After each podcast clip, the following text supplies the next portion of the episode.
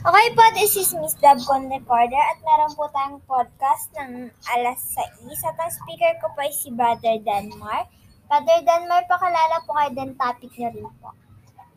Yes, good evening uh, mga suki namin sa Denmark. Uh, welcome sa podcast ng Debaters Convention, ang nag-iisang debating platform ng Pilipinas. And uh, this is our daily podcast sa Spotify, so please uh, subscribe and uh, follow us on Spotify also and also in our TikTok. No? So this is Brother Denmark Santiago from Roman Catholic Church and an official moderator for Debaters Convention. So my topic for tonight, 6 p.m., is about uh, biblical salvation o yung kaligtasan na nasa Biblia. No? Biblical salvation.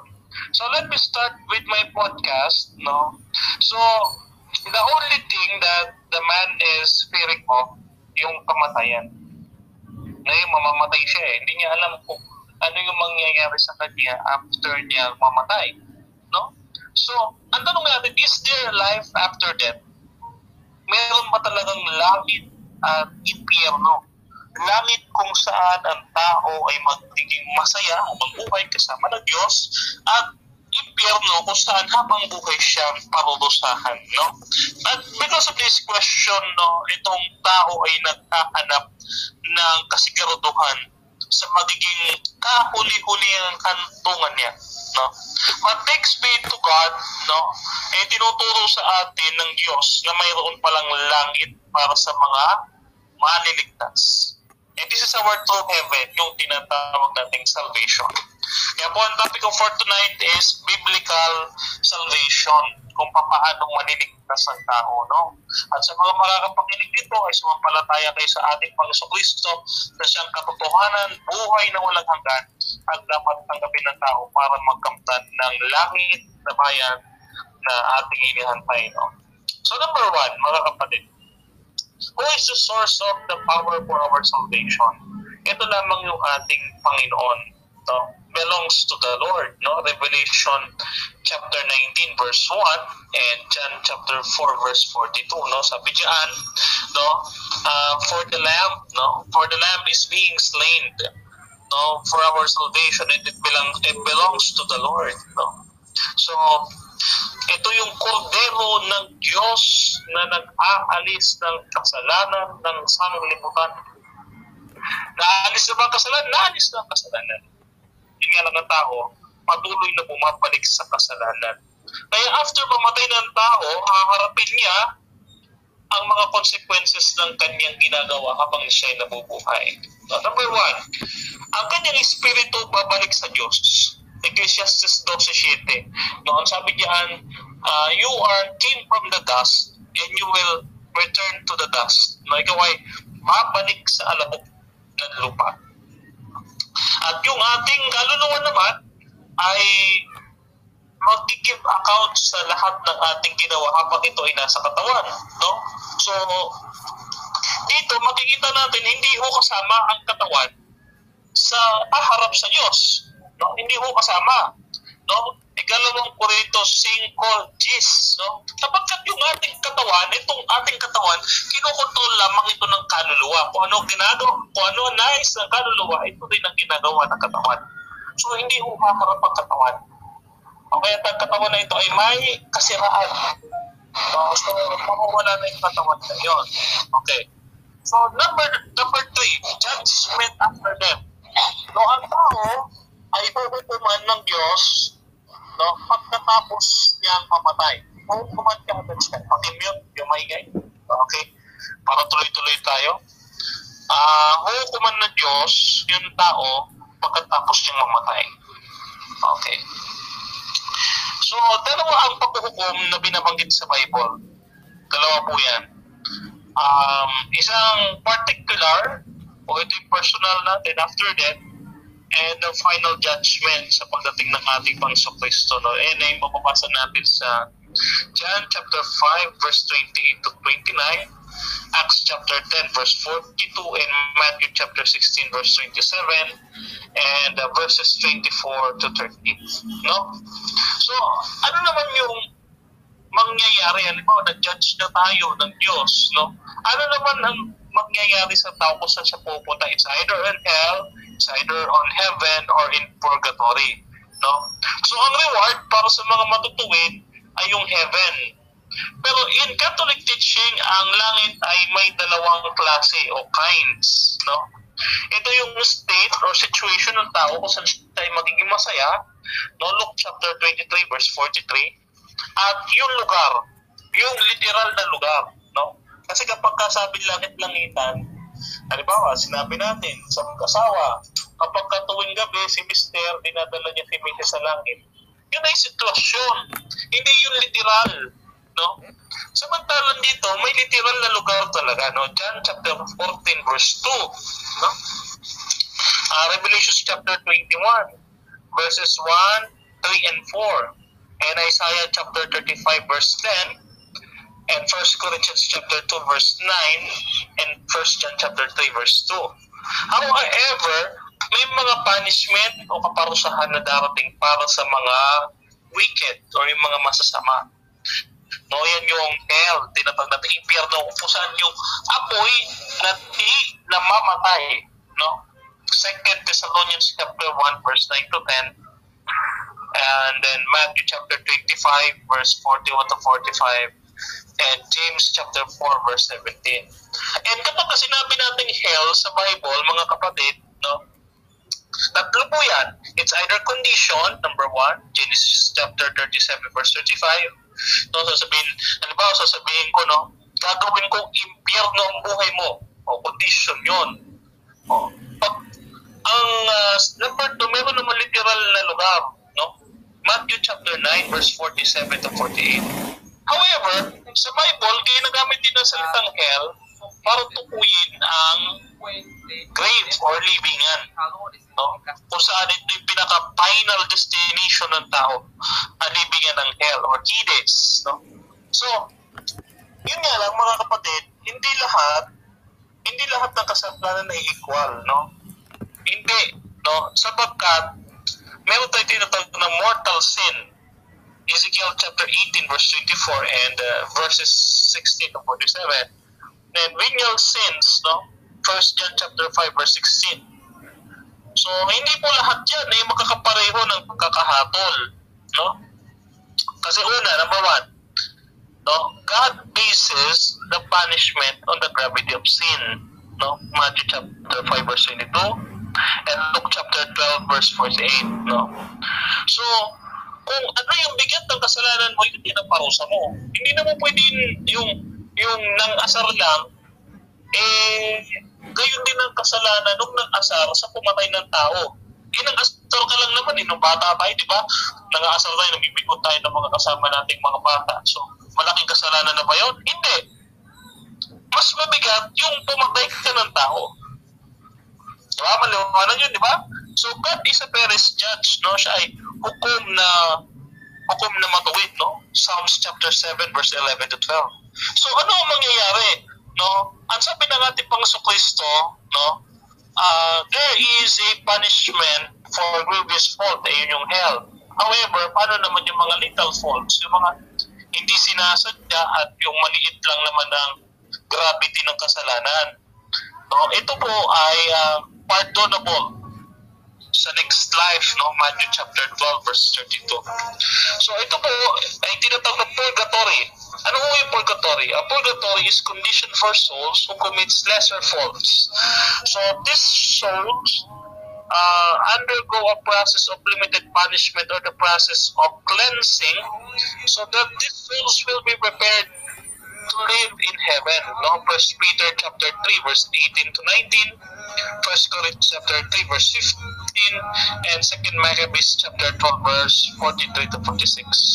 So, so what makes an earthly human being a slave and captive? Yung itong kasalanan.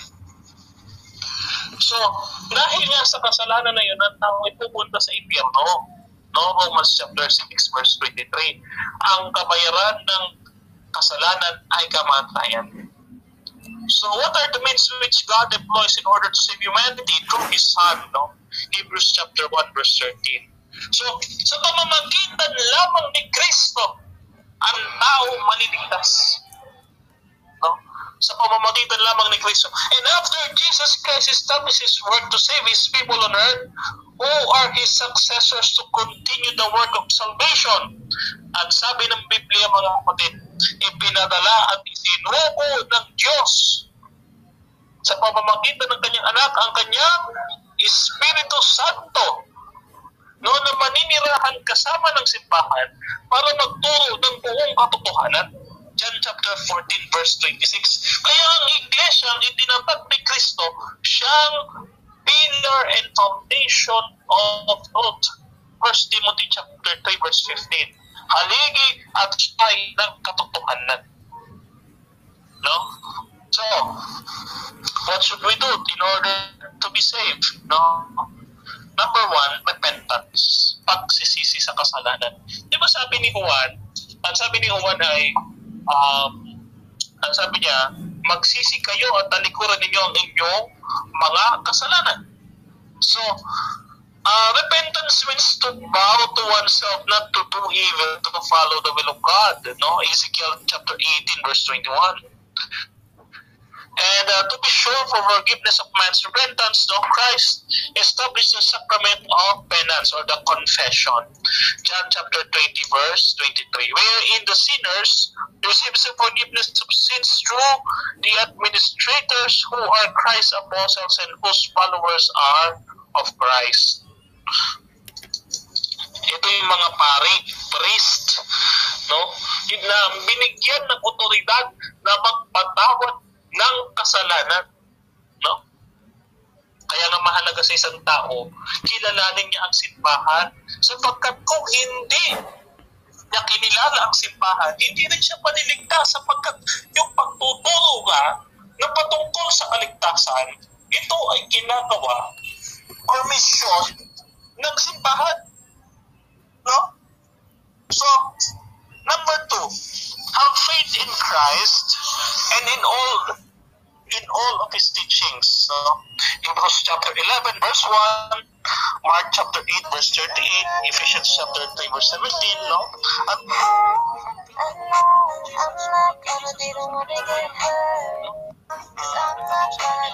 paano ba ako magkakaroon ng buhay na walang hanggan? At sabi ng ating Panginoon Kristo, ay sundin mo ang aking mga utos. Ano sabi? Ano-ano mga utos? Huwag kang papatay, huwag kang magnanakaw, huwag kang mangangalunya, huwag kang uh, sasaksi ng di katotohanan. Yung sampung utos na tipa ng Diyos ay nananatili, no? na dapat sundin ng tao. Dapat, kasi iyon ay walang tanggang tipan ng Diyos sa tao. Ang moral law hindi tinatanggal ng Diyos. But those ceremonial laws like Sabbath and other laws of Moses, tinanggal na ng Diyos eh. No? Kasi yung moral law, hindi pwede tanggalin ng Diyos. It is moral law. Saan pababasi ang Diyos ng judgment kung wala ng moral law? Is not binding, saan kukuha ang Diyos ng judgment? Okay?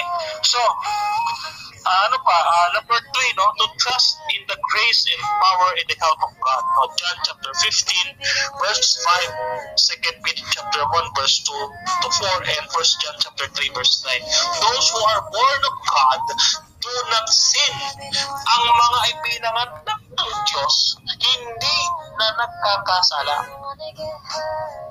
Kasi nga, they are being guided by the Holy Spirit. They are sealed by the Holy Spirit. So, why they should uh, commit sin? No? Ligtas ka na eh. Ilinis ka na ng Diyos mula sa kasalanan at pagkatapos magkakasala ulit. Mahirap yun. So we can achieve this through prayers. Yan, uh, prayers James chapter 1 verse 5. No? Frequenting uh, the sacraments, uh, especially the Eucharist, no? John chapter 6 verse 56, yung sinasabi ng Panginoon Kristo na ang sino mang kumain ng aking laman ay bibigyan ko ng buhay na walang hanggan. Yun ay literal. That's literal. That, that's not symbolical. No? Literal yun. Ang kakain ng aking laman ay siyang magkakaroon ng buhay na walang hanggan. Kristo mismo ang nagutos, no, alalahanin ninyo ako, no, papaano, no, ganito yan. Mabasahin natin, 1 Corinthians chapter 11 verse 26 to 27 or 23. Umpisa ko po sa verses 23, bababa tayo hanggang 26. Alright? So, bago tayo magtapos, kasi alam ko yung oras natin ay uh, maikli lamang, no? Kumusta natin? 1 Corinthians chapter 11. Very. Sabi diyan, sa Tagalog, sabi dito, sapagkat tinanggap ko sa Panginoon ang ibinibigay ko naman sa inyo na ang Panginoong sa Kristo ng gabing siya ay pinagkanulo ay dumampot ng tinapay at ang siya magpasalamat ay kanyang pinagputol-putol at sinabi, ito ang aking katawan na pinagpuputol-putol dahil sa inyo, gawin ninyo itong pag-alala sa akin. At gayon din naman, hinawakan ng saro pagkatapos sa makahapon na sinasabi, ang sarong ito ang siyang bagong tipan sa aking dugo. Gawin ninyo ito sa tuwing magsisiinom kayo sa pag-alaala sa akin. At sapagkat sa tuwing kainin ninyo ang tinapay na ito at inumin, ang saro ay inihahayag ninyo ang pagkamatay ng Panginoon hanggang sa ay dumating. Kaya mga Katoliko, inaalala namin, ang Panginoon Kristo, araw-araw hanggang sa kanyang pagdating, no, sa pamamagitan ng banal na Eukaristiya o pag, sa gra ng tinapay at inumin na nagre-represent sa ating Panginoong Heso Kristo. No? Kaya sabi sa liturhiya ng simbahan, si Kristo namatay, si Kristo ay nabuhay, at si Kristo ay muling babalik sa wakas ng panahon. Okay. So, ano ang pangwakas mga kapatid? No? Studying the Word of God. No? John chapter 6 verse 63, 1 Peter chapter 1 verse 23, and Matthew chapter 7 verse 24 to 26. No? Of course, no, church membership is essential. Bakit? Meron ako tatlong punto bago tayo magtapos. Tatlong punto mga kapatid. Una, no? Una, uh, we accept one whole truth from the Bible that Christ is our Redeemer. Tama yun. Is the perfect way for our salvation. However, mga kapatid, no? Bakit pa itinayo? O what was Christ's purpose of establishing His church when this church is of no use at all? So, sa Matthew chapter 16 verse 18, no, Christ himself is the one instituting his church. No? Para magligtas. No? Christ, no, uh, Christ uh, didn't deny the usefulness of the works of the true church, which guides us to ourselves, members of Christ's true church, to the salvation. Kaya nga siya yung way, siya yung daan. Saan, saan kanya, di ba, dadaan ka, saan kanya itutulak, saan kanya, saan kanya mapupuntahin, doon sa church, para kayo maligtas. Second point, no? Uh, the true church was prophesied, no, as a guiding path to righteousness, yung Isaiah chapter 35 verse 8 and Acts chapter 24 verse 14. The way of holiness, no? Ayan ang unang pangalan ng simbahan, no? At yung simbahan na yan ay, uh, ay nag-adhere sa doktrina ng ating Panginoon Kristo, 1 Timothy chapter 6 verse 3 no at uh, ang magtapanggi no ay tinatanggihan ng ating Panginoon Kristo kaya hindi na nagsugo sa kanya. Luke chapter 10 verse 16 and Matthew chapter 18 verse 17. No. So it is because Christ is the head of the church and church is his body. No, Colossians chapter 1 verse 18. Those who persecute the church also persecute persecute Christ. Acts chapter 9 verse 4. So the church is not the savior. However, it is the instrument of God for the salvation of His people, for it is the one whom God commands to preach and to teach, and to those who believe and be baptized will be saved. Mark chapter 16, verse 15 to 16. So, Christ said that the truth is entrusted and to kept by the true church. 1 Timothy chapter 3, verse 15, yung sinasabi ko kanina na the church is the pillar and foundation of faith. No? And that the wisdom of God is revealed to all of us because members of His one whole church, John chapter 10, verse verse 16, and those who remain obedient to this church are the ones who will be saved. Ephesians chapter 5 verse 23. Thus, mga kapatid, even if we accept Christ as our Savior, we should still participate and follow His advice to make ourselves members of His church. No? Because those who reject this church will be called Gentiles. Okay? So, mga kapatid, inihikayat ko po kayo, mga kapatid, na ngayon ay napakinggan ninyo ang ebanghelyo ng kaligtasan. Sa pamamagitan ng inyong manlingkod, Brother Denmar Santiago ng Roman Catholic Church. Inanyayaan ko kayo, mga kapatid, na magsuri at aralin ang uh, doktrina ng simbahang katoliko at silipin ninyo kung gaano kaganda ang pananampalatayang itinanim sa amin ng aming Panginoon Subukan pa nung siya ay magtatag ng kanyang iglesia noong unang siglo at siyang pinatuparan ng aming simbahan ang Iglesia Katolika Apostolika Romana na ngayon ay naglilingkod sa inyo sa pamagitan ng podcast na ito.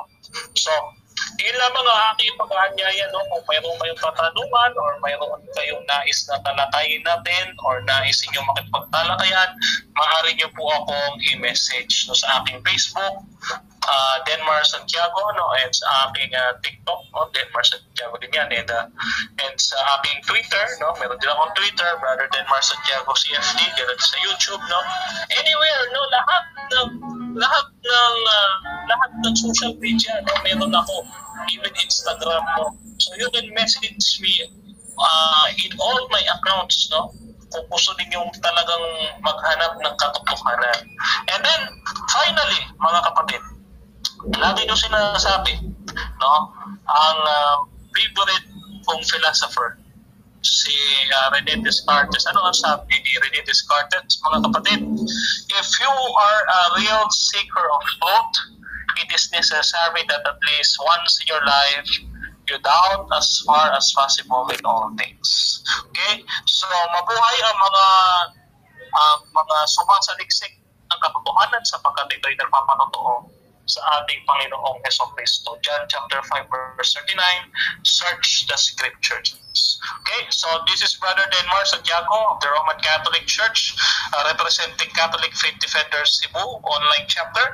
At um, bumabati sa inyo ng isang magandang hapon at puntahan natin ang Debaters Convention uh, sa aming Facebook and YouTube, ganoon din sa aming uh, Instagram, sa aming TikTok, uh, at sa iba pang mga platforms na uh, mayroon kami na pinapost at pinaflash uh, mga post namin sa Facebook no? at mga links na isinesend namin dito sa Messenger. So para sa mga nais or nagnanais sumali sa mga diskusyon na naririnig ninyo at napapanood ninyo sa Debaters Convention ay maaari niyo pong i-message ang aming page kung gusto niyo po ng mga ganitong talakayan. No? Maraming maraming salamat and this is your uh, special moderator, Brother Denmar Santiago. And uh, of course, an apologies from the Roman Catholic Church Uh, and this is Debaters Convention, ang pambansang debating platform ng Pilipinas. And see you next time. Okay, si po, sino naman pong gustong magtanong about doon sa mga sinabi ni Brother Denmar? Wala. Wala silang itatanong. So, wala po, wala naman po. Uh, i-close ko na po yung podcast. Okay po, thank you po for tuning in our podcast, Brother Don Denmark.